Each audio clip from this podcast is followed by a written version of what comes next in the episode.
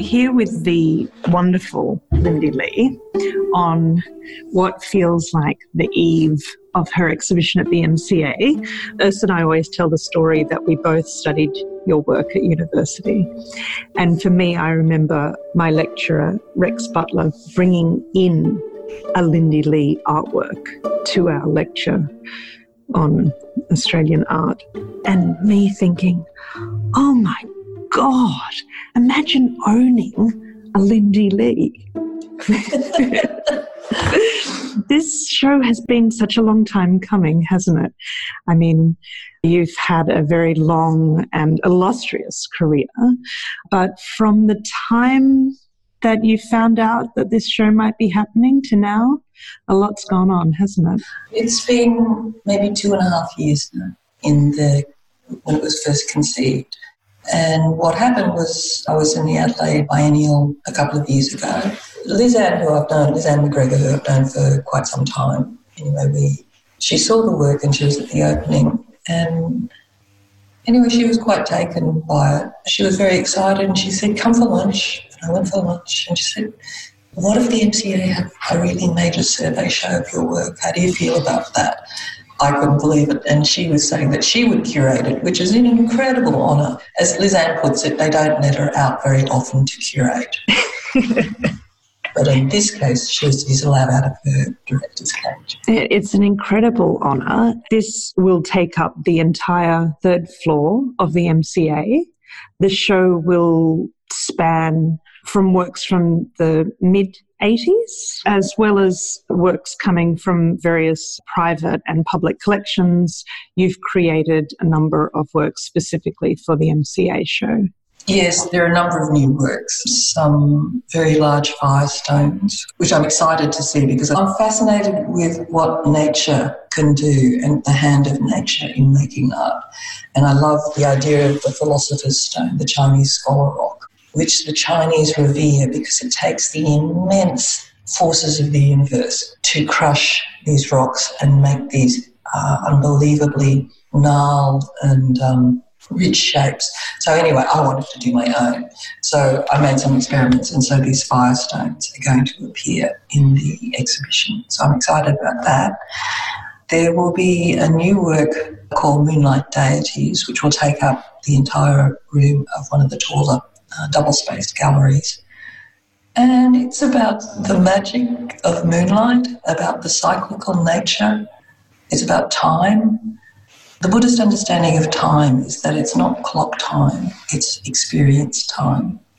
So usually we think of time as something that's dictated by the 24 hour cycle, but that's just a concept. In Buddhism, time is actually impermanence. So it's the unfolding of every moment into the next.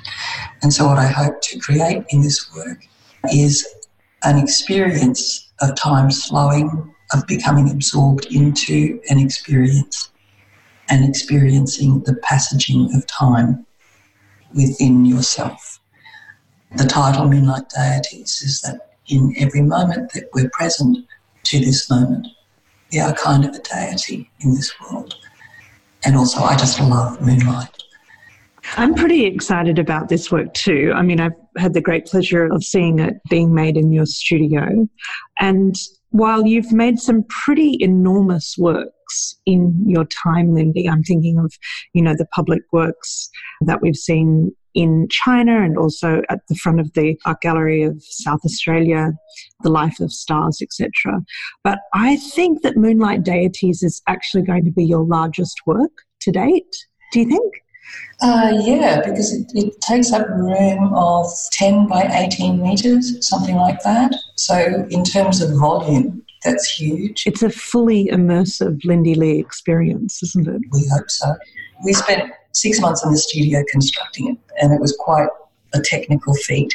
And I have two wonderful assistants, Zoe Fisher, who helped to do that. And it's actually made out of paper. These discs, Chinese ink, perforated and casting a lot of shadow. And what I'm hoping is that there'll be hardly any perceptive difference between shadow and material materiality of paper. I think it's going to be one of those wow moments within the exhibition. I'm impatient to see it come together.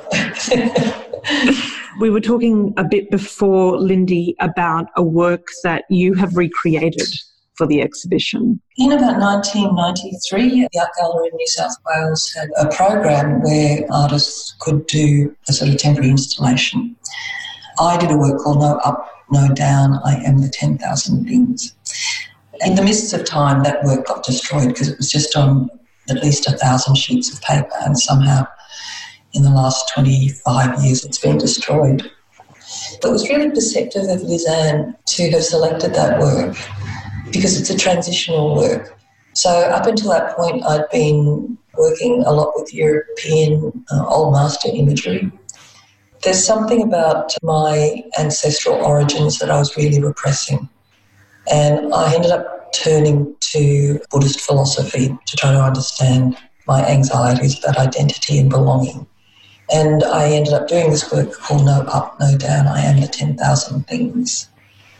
At the time, it was a successful work, but I remember uh, a friend of mine who's a Zen master came and said, it was a good work, but I ne- needed to be more confident in my, in my calligraphy, as he called it, in my strokes, in my gesture.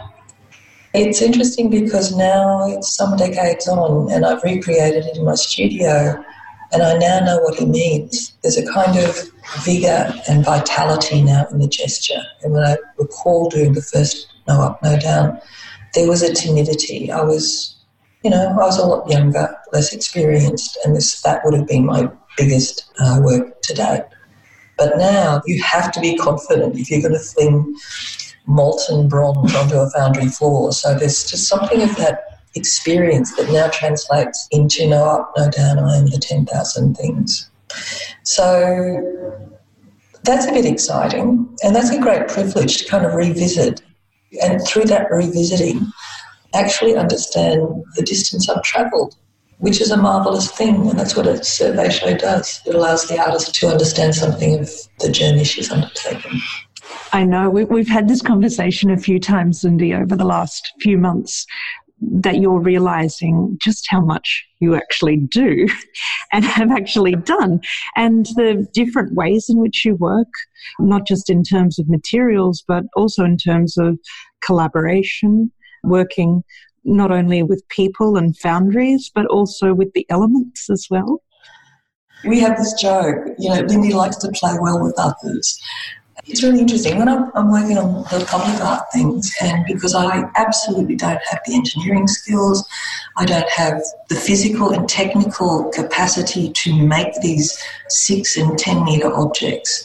So I've had to work collaboratively with UAP, and that's been one of the most important creative opportunities in my lifetime because that work has allowed me to understand scale and space and the differences between private and civic spaces. And I can go on about it, but it's just taught me a lot. And the collaboration too is, um, you know, a lot of the work now. I, I live in a rainforest. And the rain has been making these most delicious works for me. And there's just something joyous about actually admitting and surrendering to something that is bigger than your control. And that's what these rain paintings are about and the fire paintings. You can really stuff it up easily, by the way. I you know, to do a rain painting is not actually that easy. The principle seems to be uh, I perforate a lot of holes into very heavy paper, leave it out in the rain, chuck ink on it. But there's a kind of diligence and listening that you have to do because you can actually overwork it if you don't have the patience to learn what is happening and to watch what is happening and not to impose yourself into that, but just to kind of just see what it wants to do. It becomes this really wonderful and liberating conversation. And now I can say such things as, I really love that work. That is so good. Because it's not about me, it's actually about this complete interaction that is beyond my control. And yet these beautiful things happen. So it's a kind of meditation of being present to something as it expresses itself. The last work I want to speak about, though, in the show is the largest. And if everything goes wrong with COVID, we'll still be able to enjoy this work, which is going to be placed out the front of the MCA. Lindy, can you talk us through its very long title and what this work means? The long title is The Secret World of the Starlight Ember, but we call her Ember for short. In recent years, I have really worked with our relationship, the human relationship to cosmos. And I like to explain it as, you know, cosmos is the length, the depth, the breadth of everything that has occurred, is occurring now, and will ever occur in the future. And we can't extricate ourselves from the matrix of cosmos. We can't ever step outside that. And there is that kind of fanciful or perhaps factual thing that we are made of stardust. But the simple fact is, anyway, each human life, each life is caused by the entirety of history. And I love that idea. Every individual life is the sum of everything that's ever occurred to this moment. And stars somehow come into that. So the secret life of the starlight ember is kind of about, in one sense, that internal and brilliant light that we all have, should we care to look for it. And physically, it's a, I think it's a five and a half metre sculpture that will be on the forecourt. It'll be made from stainless steel, mirror polished, perforated with probably 100,000 holes, which drives the people who fabricate it a little bit crazy. What I love about the material of stainless steel is that in the day, because it's mirror polished, it kind of receives all of the imagery of the life around it. So on Circular Quay, you will get the flash of seagulls, the ferries, people toing and froing, sky, clouds scudding, you know. But at night, it will emit this really, I think, magical light. So I like this idea that in the daytime it receives and in the evening it returns to the world. Lindy does play well with others, it is true. And we have enjoyed playing with you for the last five years, something like that. Yeah, yeah. yeah. it's been one of the great joys of, of having this gallery, actually, has been working with someone like you, Lindy Lee. And we'll all see that show soon enough. Thanks, Joe. You've been listening to Lindy Lee whose exhibition Moon in a Dewdrop opens at the MCA at the beginning of October. We are all so incredibly excited about that exhibition. I'm sure it's going to be one of the highlights of this crazy old year for everyone who has the good fortune to be able to make it in to view it. And we realize that not everyone will.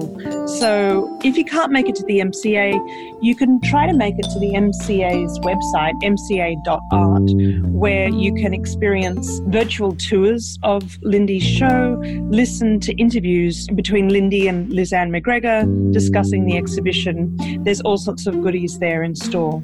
If you want to learn more about our gallery, head to sullivanstrumpf.com, or you can listen to more podcasts by heading to Spotify, Apple Podcasts, or wherever your kids are getting your podcasts these days. I'm Joanna Strumpf. Thanks for listening. See you next time.